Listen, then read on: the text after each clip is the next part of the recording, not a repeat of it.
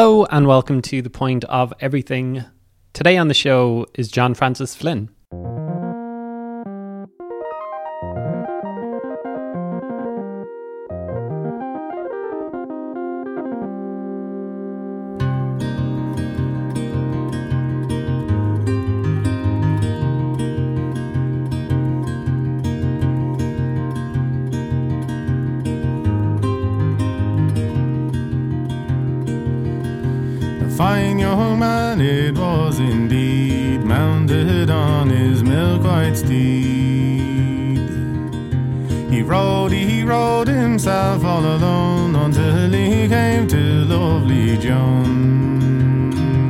John Francis Flynn is in a band called Skipper's Alley, who released an album called The Owl Fip a couple years ago, and he's just released a solo album under his own name called I Would Not Live Always.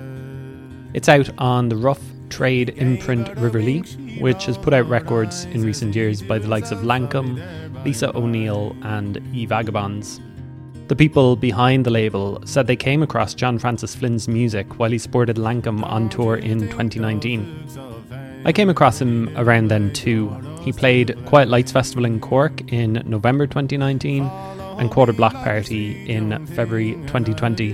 And then, well, guess what happened next? Lockdown hit. He's been sitting on the album for a while, and I think, as you'll hear, he's happy and relieved to finally get it out in the world. In a four star review, Jude Rogers, writing in The Guardian, says, He has a voice like old leather, blunt yet sincere, holding his notes like bagpipe drones, resisting all weathers. Around it whirl traditional instruments and Tascam four track cassette tape loops, masterminded by composer Ross Chaney, giving the album an unearthly intensity. John and I talk about recording the album with Brendan Jenkinson, who plays with Villagers. Other people who appear on the album include Skipper's Alley bandmate Ultan O'Brien, singer Consuelo Breschi of Varo, sean-nós singer Saileog Ní Cheannabháin, Phil Christie from The Bonk on keyboards, and drummer and composer Ross Chaney. John and I also discuss trad music in general, sessions at the Cobblestone Bar in Stoneybatter, his musical journey, finding his voice at age 20, and lots, lots more. Stick around to the end to hear the brilliant single My Son Tim. A note about the interview. There have been builders working next door to me for a couple of months at this stage, so you might hear a little bit of banging towards the end of the chat. Just know that that has been the least of it, and it makes recording interviews and podcast intros a bit of a nightmare. Anyway, we started off talking about how great Donal Dineen is. John Francis Flynn was just on the recent episode of Donal's podcast, Make Me an Island, which came out the day before we chatted. I highly recommend you check out that episode to discover a little bit more about the music on the album and how it was created. I describe Donal as almost a magical figure. I let John Francis Flynn take it up from there. She robbed her lord of his horse and his ring and left him to rage in the meadows green.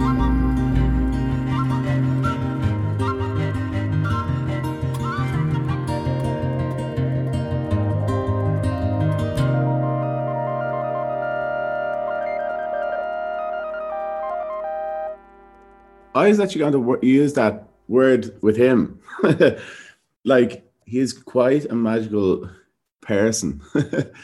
I came across Donal a few years back, and he's kind of been enthusiastic about my music and just been a, you know, he's become like a kind of a mate of mine. He's always been into it, and he's always been really uh, encouraging and kind of. He had me on the podcast there, like around Christmas time. There was like a like a live performance from the Sugar Club. We had had a yap, and then after that, he was like, I like I was like, it'd be really nice to do something with him to to launch the album. Because we weren't going to be doing uh, any sort of like like we couldn't really think about we didn't know if we were going to be able to do any gigs. We didn't really have money to be making too many vi- music videos or anything like that. So we were thinking like if we were going to do anything we would do something like a an audio introduction as opposed to a video. We actually made a video in the end but originally it was just going to be Don- Donal doing his thing. And um, yeah, it's been pretty amazing process with Donal. I think like I find like the way he interviews people just very unique, you know, he kind of brings stuff out of people in a very natural conversational way and he could end up talking about himself for well, not himself but like his own experiences for a while in such a way that's like you might think oh why is he going down this route about some story about you know playing ga uh, in kerry? It's it's it works so well. I don't know it just it makes it more of like a conversation between two friends as opposed to an interview about music, I suppose, but then hits the music as well and hits all of the in between bits. I, I, yeah, I don't I don't know how to describe it, but I think he's a really talented man, and he just he needs to be back on the radio, you know. Yeah, like I mean, it was very sad when his show ended on Today FM, wasn't it? Years and years ago now, but it's great to see him doing the other stuff and great to see him like making a podcast as well and making something that's. Yeah unique to and featuring you. And I would recommend it to people, you know, if they want to get a sense of almost like behind the music for your debut album, like it's definitely worth a watch. So that's Make Me an Island with Donal Dineen. But maybe we'll reveal a little bit on this podcast as well as we go along. Um, I've been listening to the album a lot over the past week. It's great. Uh, congratulations on it. It's it's under your own name. It's John Francis Flynn solo de- debut solo album but there's a lot of collaborators on there as well, and that's something that came up in the Donal Dineen interview too. Like, does it feel like a solo album? Does it feel like it's it's a collaboration? I mean, how do you view it? It's certainly like a collaboration with a few different people. You know, I suppose at the start when I want when I wanted to, like, I come from a traditional music background, and I wanted to bring that into other into a new kind of place. Uh, just no, not a new place, in ter- but like just for myself was new. I wanted to like bring electronics in. I wanted to bring uh, certain ideas for percussion, certain ideas for soundscapes and stuff like that. And I just didn't have the tools to do some of the things that I wanted to do.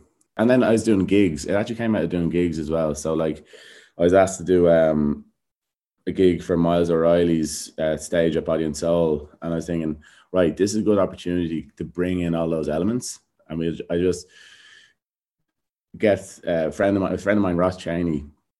Uh, I asked him to do the gig with me because I knew he did like a lot of uh, electronic kind of tape stuff, um, and he played the drums as well. So I was like, let's do this together. And uh, through that collaboration, some of the material for the album was kind of born. You know, I'd been working on that material previously with a fiddle player, a friend of mine called Ultan O'Brien. So that material was already kind of there. And then it was expanded upon with like electronics from Ross.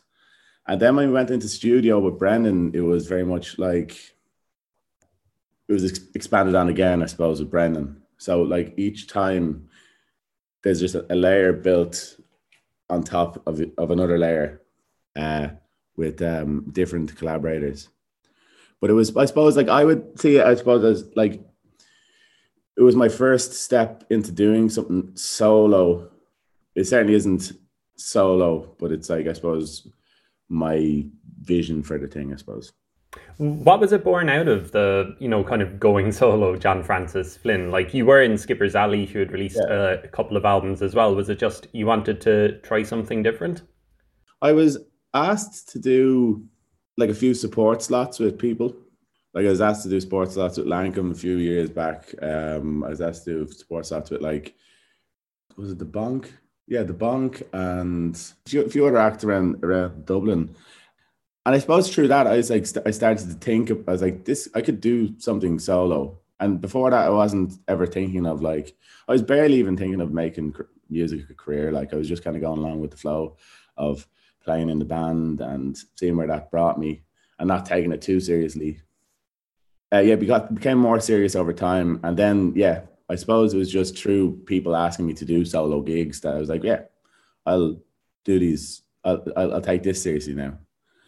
And then the record label uh, River Lea were looking for new artists to sign. Some a friend of mine who's now my manager got onto me and he was like, you know, uh, make an EP or something like that and show it to them. And so I started doing it. It, it just kind of happened by chance, I suppose.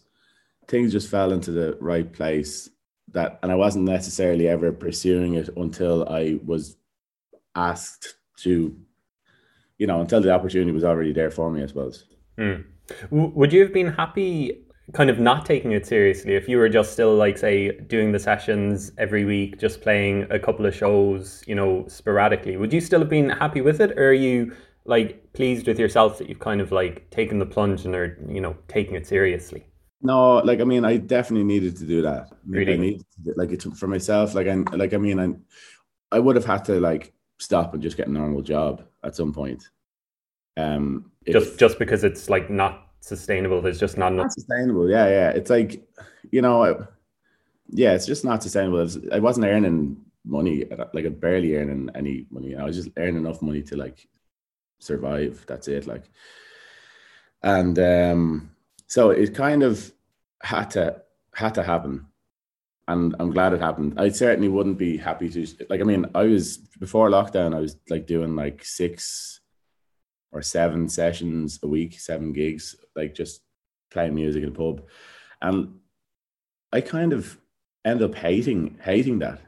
I mean, sessions are supposed to be the thing that you kind of do for the love of it. Like, you know, you you kind of it's a you come home from work and you go into a session or like just to hang out with your mates and play play music. It's supposed to be casual and fun. And it just became a, job for me, and it was not. Yeah, I wasn't enjoying it. It got yeah, I suppose. So like that worried me as well. So now I'm in a position where I'm like, all right, my job is actually playing music on a stage, and I'll go on tour or do gigs, and then when I come back, I can play sessions just for fun, like you know. So it did have to happen or else I was going to have to get like a normal job. Uh, that's awkward. I, I had a question about sessions. It was just like, tell me about the art of the session, you know, what's involved. And here you are just saying, like, you get burned out by them as well. I mean, you shouldn't. like you, I guess you're always looking for that magic. So, like, who's going to be there? Like, oh, I haven't played with this person before, or something like that, is it? Yeah, I mean, like, so saying the cobblestone, there was what I, I kind of learned a huge amount of music through playing sessions in the cobblestone there was like something like 21 sessions a week in the cobblestone before lockdown. Tom just kept adding more sessions on as the pub was i suppose getting more successful. He just you know so i think so on sunday the music started at like one o'clock in the afternoon and then finished at one o'clock in the morning or 12 at you know midnight uh, and it'd be four sessions you know? So there's so many different musicians coming through that pub every single day, and depending on what you're into, it was like a little, it was like a, a menu of musicians. If you're into Donegal style fiddle, you go in on a Thursday at seven eh, or at five. If you're into like Connacht style flute playing, go into the Cubs on a Wednesday at half nine. You know, and it's all like this. If you're into like piping, go in on a Sunday at nine. You know, this this kind of thing. It's like you have so much to choose from and so many people to learn from from in there. And it was so much fun doing that. But I suppose at a certain point when it becomes your job, that's gone. You know, you're the main person in the session, you're running the session, and you're not really there to learn anything. You're not really there to you're there you are there to to enjoy it but if it, if, if it, if it becomes an everyday thing where you're the person leading the session and you have to be there and you're getting paid to be there it just takes the spontaneity out of it. It takes the unless there's like new people coming into the session each time but generally it's the same people coming in with and they're, they're all my mates whatever. And uh, it was always really nice to to play with them.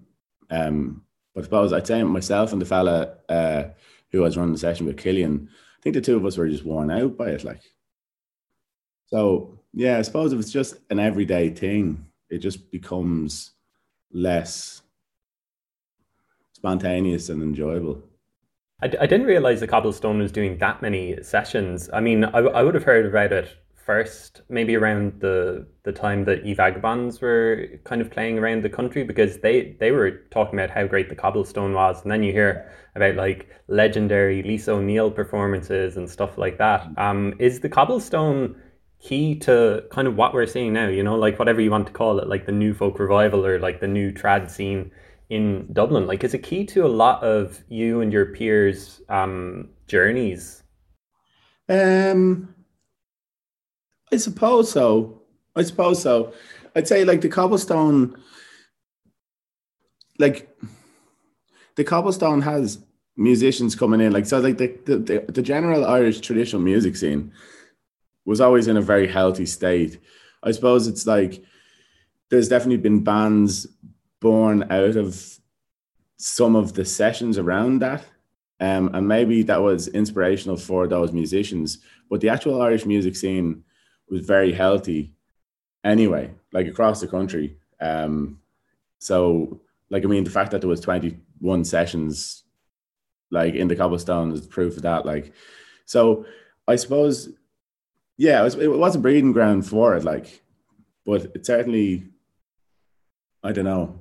It's hard to answer the question because, like, um, yeah, I, I suppose the answer is yeah. Um, that people met in there and we kind of formed bands or or you know friendships uh, around that yeah. But certainly the, the music scene was actually quite healthy. It's like i suppose it's like people looking in on it. It's like when i when i think it's suppose when the likes of lankum actually decided to make a band and they started getting attention from outside of the, the irish music scene that was maybe more. But within the the Irish music scene, it's always been very healthy. I think. Do Do you find it kind of strange that like it had? I mean, I guess trad has always kind of had an interest from the UK, like going back to Planxty, doing these yeah. um, big UK tours and stuff. But is it is it funny? Like maybe even in the past five years, as Lankum have continued their rise and like touring the US and stuff. Have you noticed maybe before lockdown that oh, there is more attention. Like there's more people coming to the cobblestone or stuff like that. Like, is it physically noticeable that there's more of an interest? Not in the cobblestone. The cobblestone's really, really popular bar. Like it's always been jam packed. Like, um, and like the cobblestone literally has people from all over the world coming to it. Like, and it's been, you know, and tourists and also musicians from all over the world coming through it. Like that's a part of the cobblestones. Like you never knew who was going to like you might have had a menu of people who, who were going to be there every week and some of the top musicians but you also could have like some really top musicians who are like just passing through from America. They'll their, first stop will be the cobblestone, you know. So you never know who you're going to bump into in the cobblestone or what amazing musician you're going to hear. That's always been very healthy there. But like say like in the like the likes of Walsh's pub, certainly there's that's probably a better gauge because it's not a trad pub. It's not. A, it's it's never been a trad pub. We set up the sessions, and people came. That was a, an eye opener, I suppose, for me. For it was just like there's no history of Irish music in this pub. All of a sudden, there's a couple of sessions, and the place is jam packed.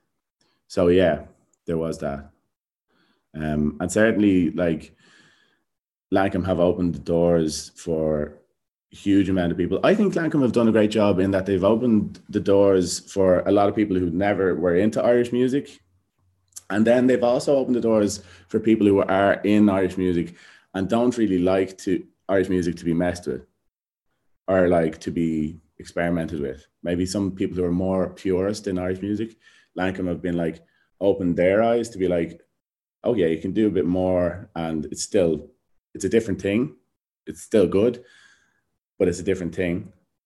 Um, and then for people who have no interest in Irish music, who have been like, ah, don't not into Irish music, and now all of a sudden, you know, yeah, so it works both ways. I, mean, your album opens up with a little keyboard line, which is almost like you know, oh, it's a trad album opening up with a little bit of keyboard. That's not a slap in the face, but it's a, a, kind of a stand up and take notice sort of thing. You didn't? Did you want to make a pure trad album, or were you like, let's try new ideas, let's do something different? And yeah, I mean, like I have made a couple of um, albums with Skipper's Alley, and they've been maybe more traditional. Um, I mean, I suppose if you're in a band, that's not necessarily traditional anyway. Um, so it's yeah, but they're closer to making pure like a more traditional music. Um, and then I'm going to make, I'm in the process of making an album with, if, well, we're rehearsing to make an album, uh, myself and a, a, fiddle player, which will just be really pure Irish music, just a flute and a fiddle and no accompaniment whatsoever. And yeah, so it's kind of like I'm still making traditional music, but so I was like, well, I've also all sorts of other ideas and all sorts of other other interests in music. So if I'm going to be doing something as a my as a solo thing, or like if it's my own vision to do, I, I want to I don't want to be restricted, I suppose. So I wanted to bring in load of different influences. I don't really consider the album a traditional album fully. It's more of like a combination of things. Certainly, I'm a traditional musician, and the source material is traditional, but so many of the other elements are from different genres, and it's yeah, it's a uh, different. It's not. I suppose it's not the same thing. Yeah, yeah. Traditional album. It's not a traditional album. I suppose. Is is it difficult kind of melding them, like bringing different things? Are you very aware when you're adding something new to like an, an old song or old lyrics? Yeah, I mean, like sometimes, like yeah, this is a thing. Like it's it's it's a hard thing to do. I suppose the way I see it, um, you can kind of do anything you want once it still represents the song. If you're still representing the material fairly and honestly, if it still comes across, then you can do whatever you want. It's when you start like doing things for the sake of it, like plonking things on um, or, or when you start changing the source material to suit a different genre. So the important thing was to keep the source material honest to what it was, to what it's supposed to be, and to how I relate with it.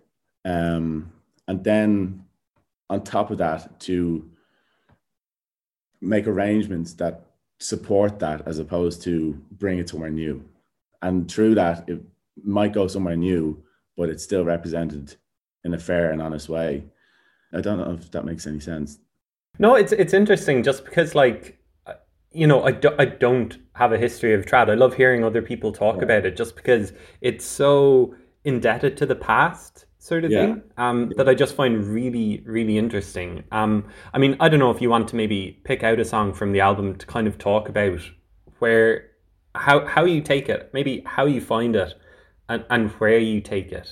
If we were to take the the first single from uh, the album, my uh, my boy Tim, like where did you hear about that song first, and like when did that become kind of a song that you wanted to make into your own?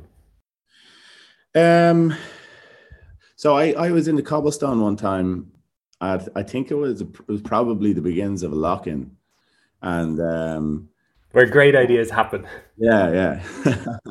and there's a fella, this fella called uh, Andreas Schulz. He's a German fella who just so happens to be unbelievable at Irish, sing, like traditional singing. You know, he started singing this song.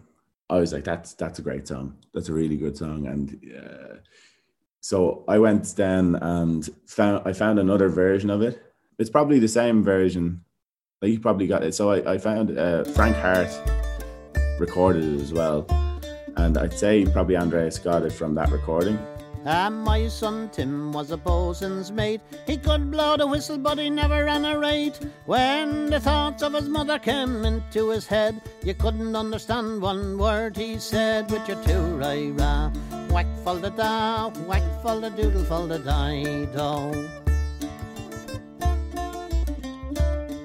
Well, up comes Tim without any legs, and in. But I decided, okay, I'm going to learn the song, and I suppose this one was maybe a more simple kind of arrangement for me. I was just kind of, I didn't really do much with it. I, I just thought the song was like a bit raucous. It's, it's kind of like this energetic, but kind of dark song about an anti-war song, but it's kind of it's full of kind of like dark Irish humor, I suppose. And uh, so I just wanted to do something a bit raw with it, and so I just like got the guitar and started like hammering out a kind of a, a kind of single note line or whatever, and sang the song over it. And then like in the studio, it developed with drums and like clarinets and stuff like that. I didn't really need to think too much about that one, to be honest. It was uh, it was fairly straight up, yeah. But I, I I just wanted to get that kind of weird, energetic, dark feeling that I got when I heard the song in the first place, I suppose. And once I did that, once it didn't go anywhere else, I was fine. But it was simple enough to do with that, with that song. So, is there a song on the album that you maybe struggled with that, like, was was the difficult one to to pin down and and to kind of stay true to its you know early form or whatever? Mm, no, there's nothing that was like difficult to see, say true to, to the form or true to the to the feeling I got with with with with, with each song, but there were certainly songs that I found hard to to record.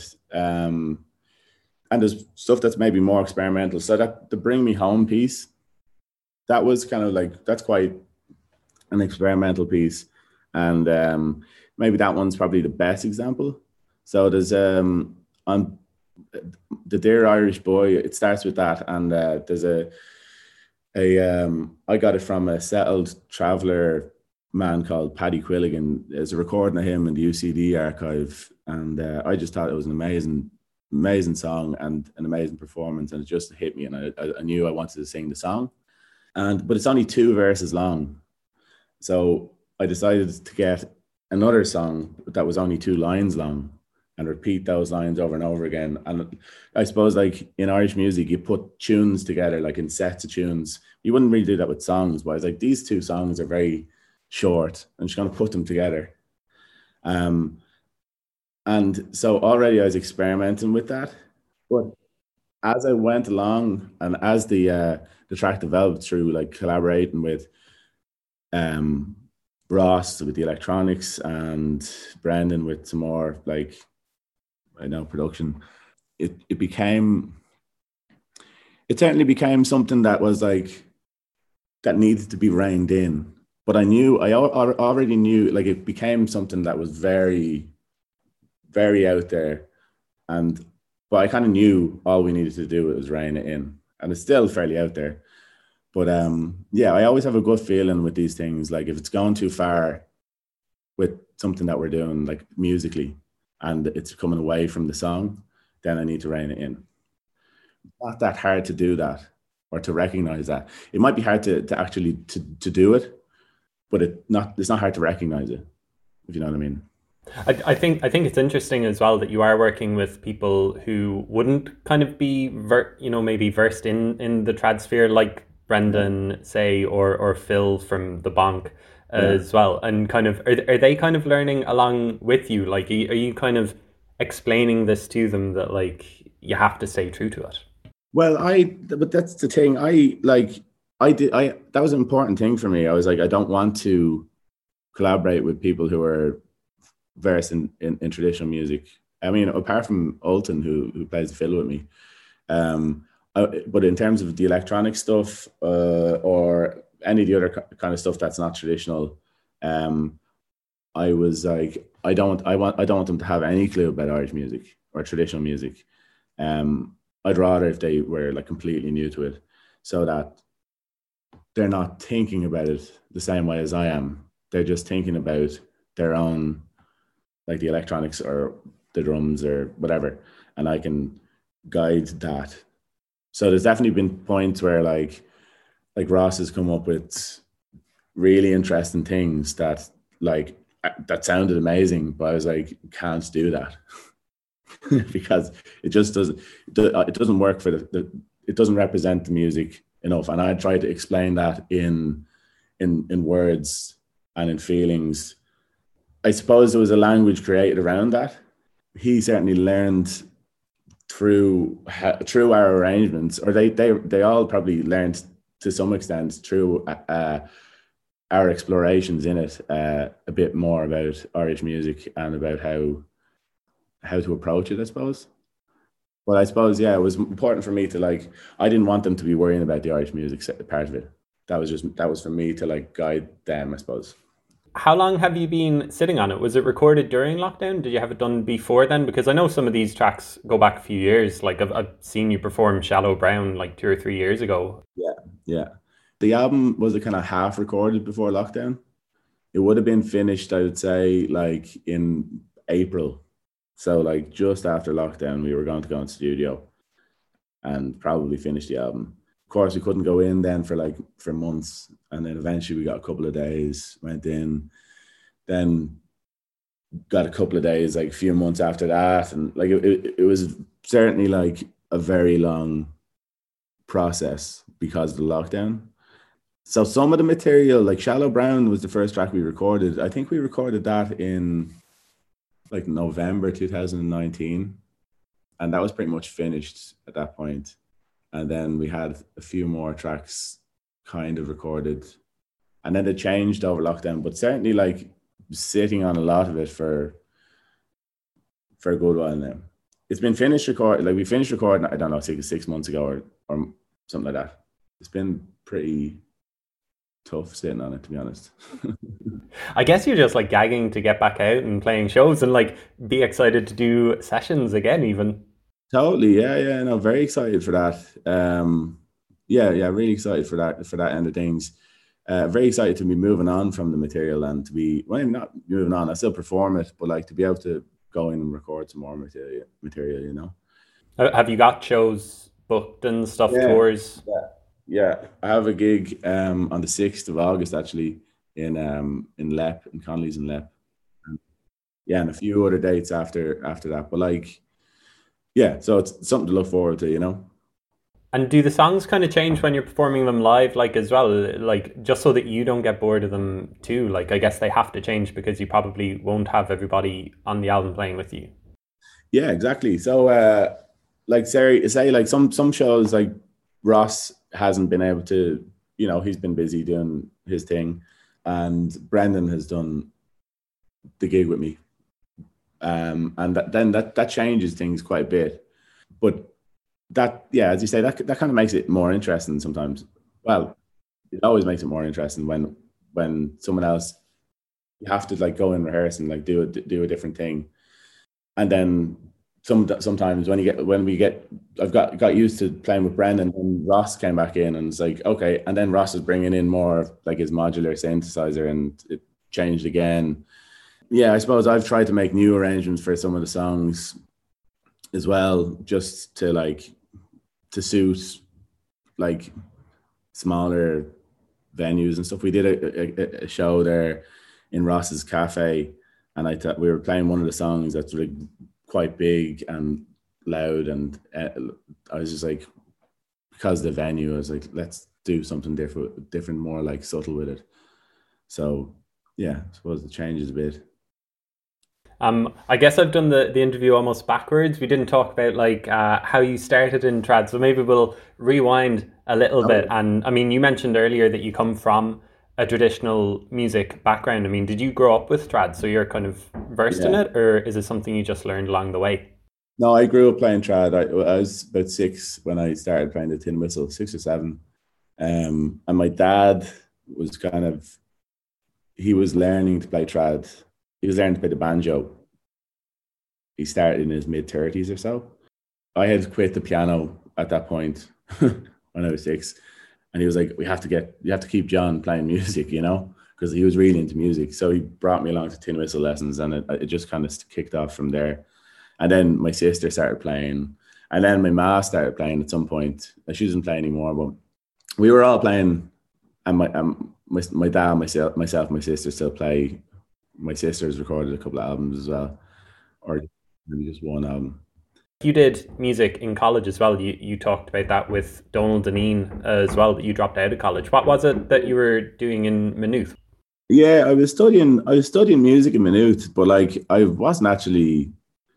Yeah, I wasn't actually showing up for the course. Like, you know, I was. I was. Yeah, I was like at that point in time. I was like, um, starting to gig in town, and I was, you know, playing loads of sessions in town, and I was living in Marino in my parents' house, and you know, I was just kind of like I was playing loads of music, and it was just like to to be honest, mostly it was just like I didn't live in Maynooth. It took an hour and a half to get there and an hour and a half to get back, and I just wasn't arsed.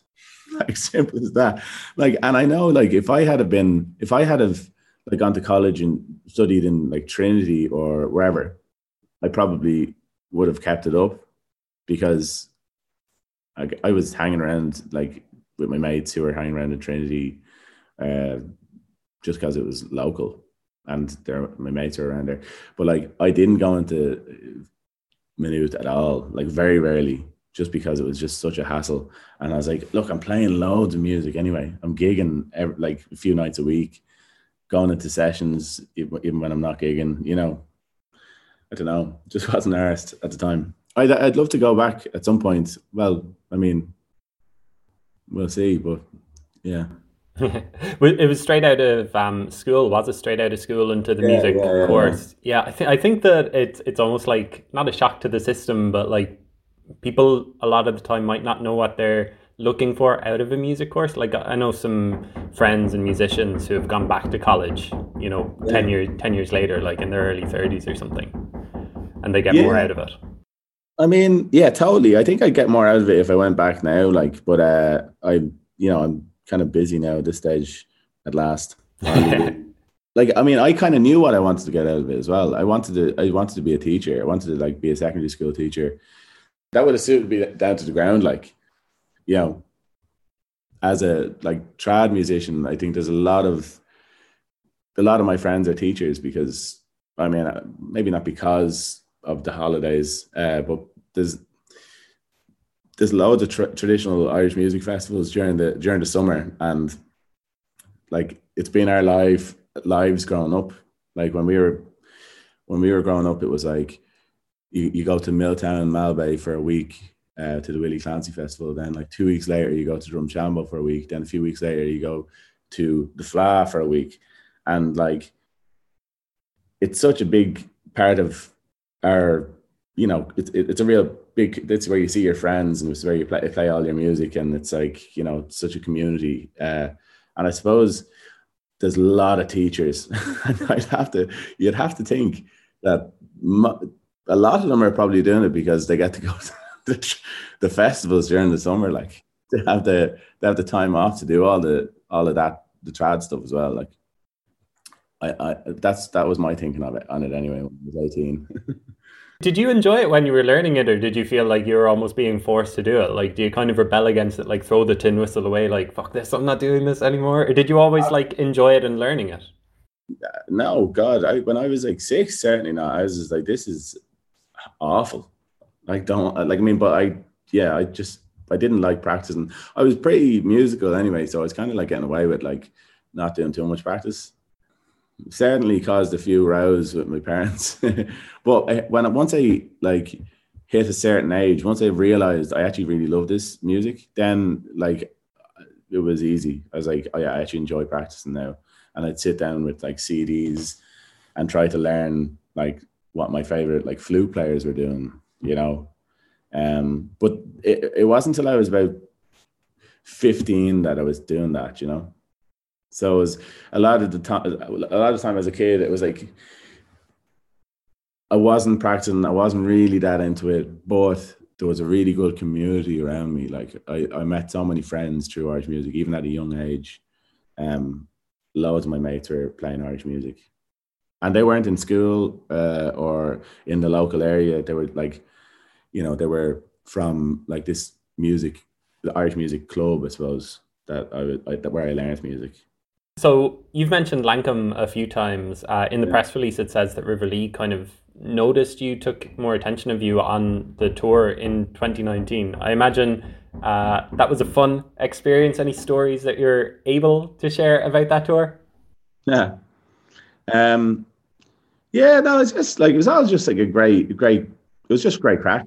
Like the lads have been like friends of mine for years, so like they've been on and they've been on tour. I suppose like the the real the really nice thing was like we all started hanging around with each other like like I so I I know Radie since we were kids. She was a few years older than me, but our we're like kind of fa- family. Our families are friends, and she's in that club that I was talking to you about.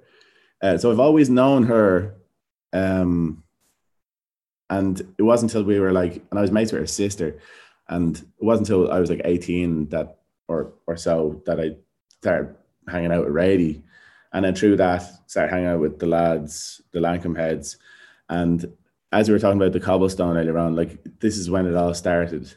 We all were just in in these places, hanging around these places like the cobblestone, or wherever else, uh, singing songs, playing tunes, and it became such a amazing new little community that we had, and we were just hanging hanging out, singing songs all the time.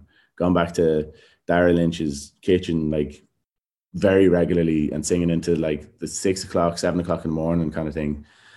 And eventually they took off with Lankum. And I suppose like that kind of buzz with the sessions kind of died off as people start getting more busy. But it was a really nice buzz. It, it, almost felt like it had come full circle or some or something when I was asked to go on tour with them it was a similar buzz, you know. There was a lot of hanging out till the early hours, not necessarily singing songs, but just hanging out and drinking pints and having the crack and doing lovely gigs.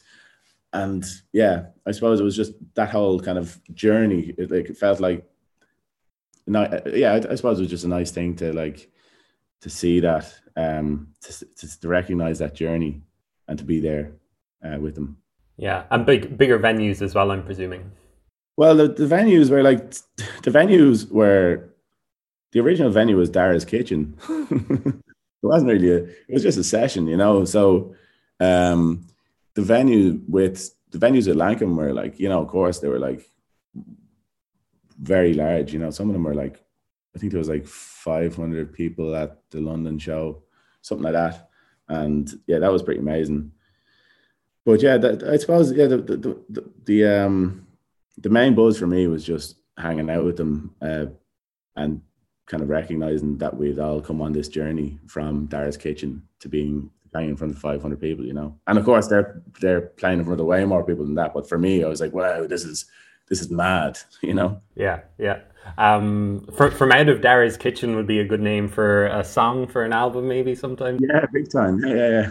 yeah. um, j- just because you mentioned Radie Peat there when she was younger, like, did she always have that voice? Like, I mean, it's so distinctive. I mean, d- did you see that develop over the years? Um, I, yeah, she was always a really good singer. Um, and I think she herself would say she like I think she like really worked hard on developing a particular style. But like she was, she was always extremely talented, and she played loads of instruments and uh, sang sang songs. But I, I would have hung out with her younger sister, Sive, um, more so when we were kids. And Sive has she's she's an unbelievable singer, you know, and the two of them have very similar voices. Yeah, I mean, they were always she was always an amazing singer, and Sive is an amazing singer as well. They're just an extremely musical family two of the most talented people I know. Like your voice, as well, is something that I just wanted to ask you about as well. You say in that interview with Donal Dineen that you didn't really sing before you were twenty, and as well on the episode, Brendan is talking about your voice and how unique it is. Um, like, what was it that prompted you to start singing, and like, did you have to work on it as well? Yeah, I mean, like, I started singing because uh, I heard a, a, clip, like a clip of uh, our track by the Watersons in actually in college in in Maynooth at uh, one of the lectures I went to. I heard the Watersons singing the 30 foot trailer, and I was like, "This is amazing! This is absolutely amazing!" And it opened my mind to all of traditional singing. I just like got hooked on it. Uh, before that, I had just I was just into traditional like m- like instrumental music. I wasn't really into uh, singing at all. So yeah, I just started singing, and uh, I just started singing the, the way that was most natural to me. Like just, I wasn't trying to be another singer. Like I was just singing in my own the way I speak, I suppose.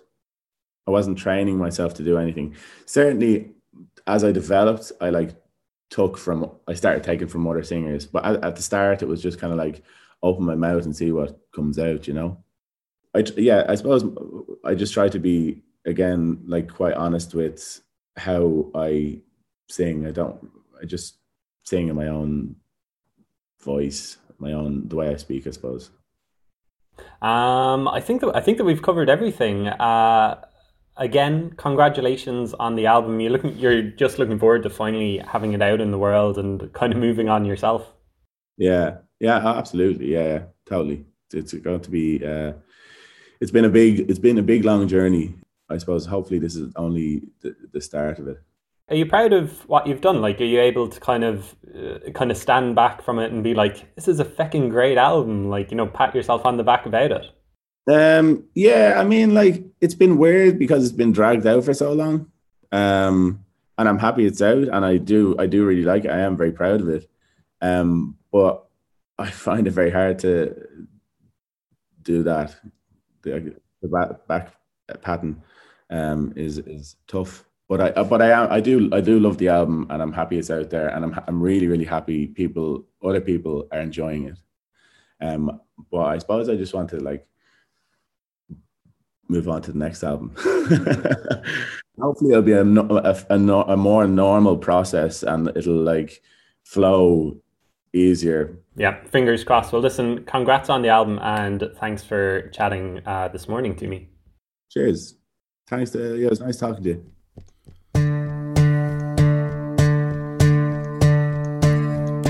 Oh, my son Tim was a bosun's mate. He could blow the whistle, but he never ran a race. When the thoughts of his mother came into his head, you couldn't understand one word he said, but you're too right, yeah. Follow da, whack, follow diddle, follow da,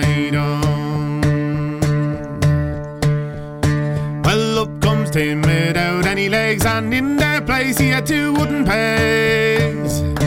Well, was it walking across the sea? for your two fine legs from the knees away, but you're too right. Follow da, whack, follow diddle, follow da, Oh, were you drunk or were you blind when you left your two fine legs behind. I've grown, but you were the silly youth, not to run away from the Frenchman shoot with your two raya. It out, whack, it, it'll fall it I was neither drunk nor neither blind when I left my two fine legs behind. When up came a bloody grey cannonball, took away me sea boots, oilskins and all with your two raya the da, whack the diddle for the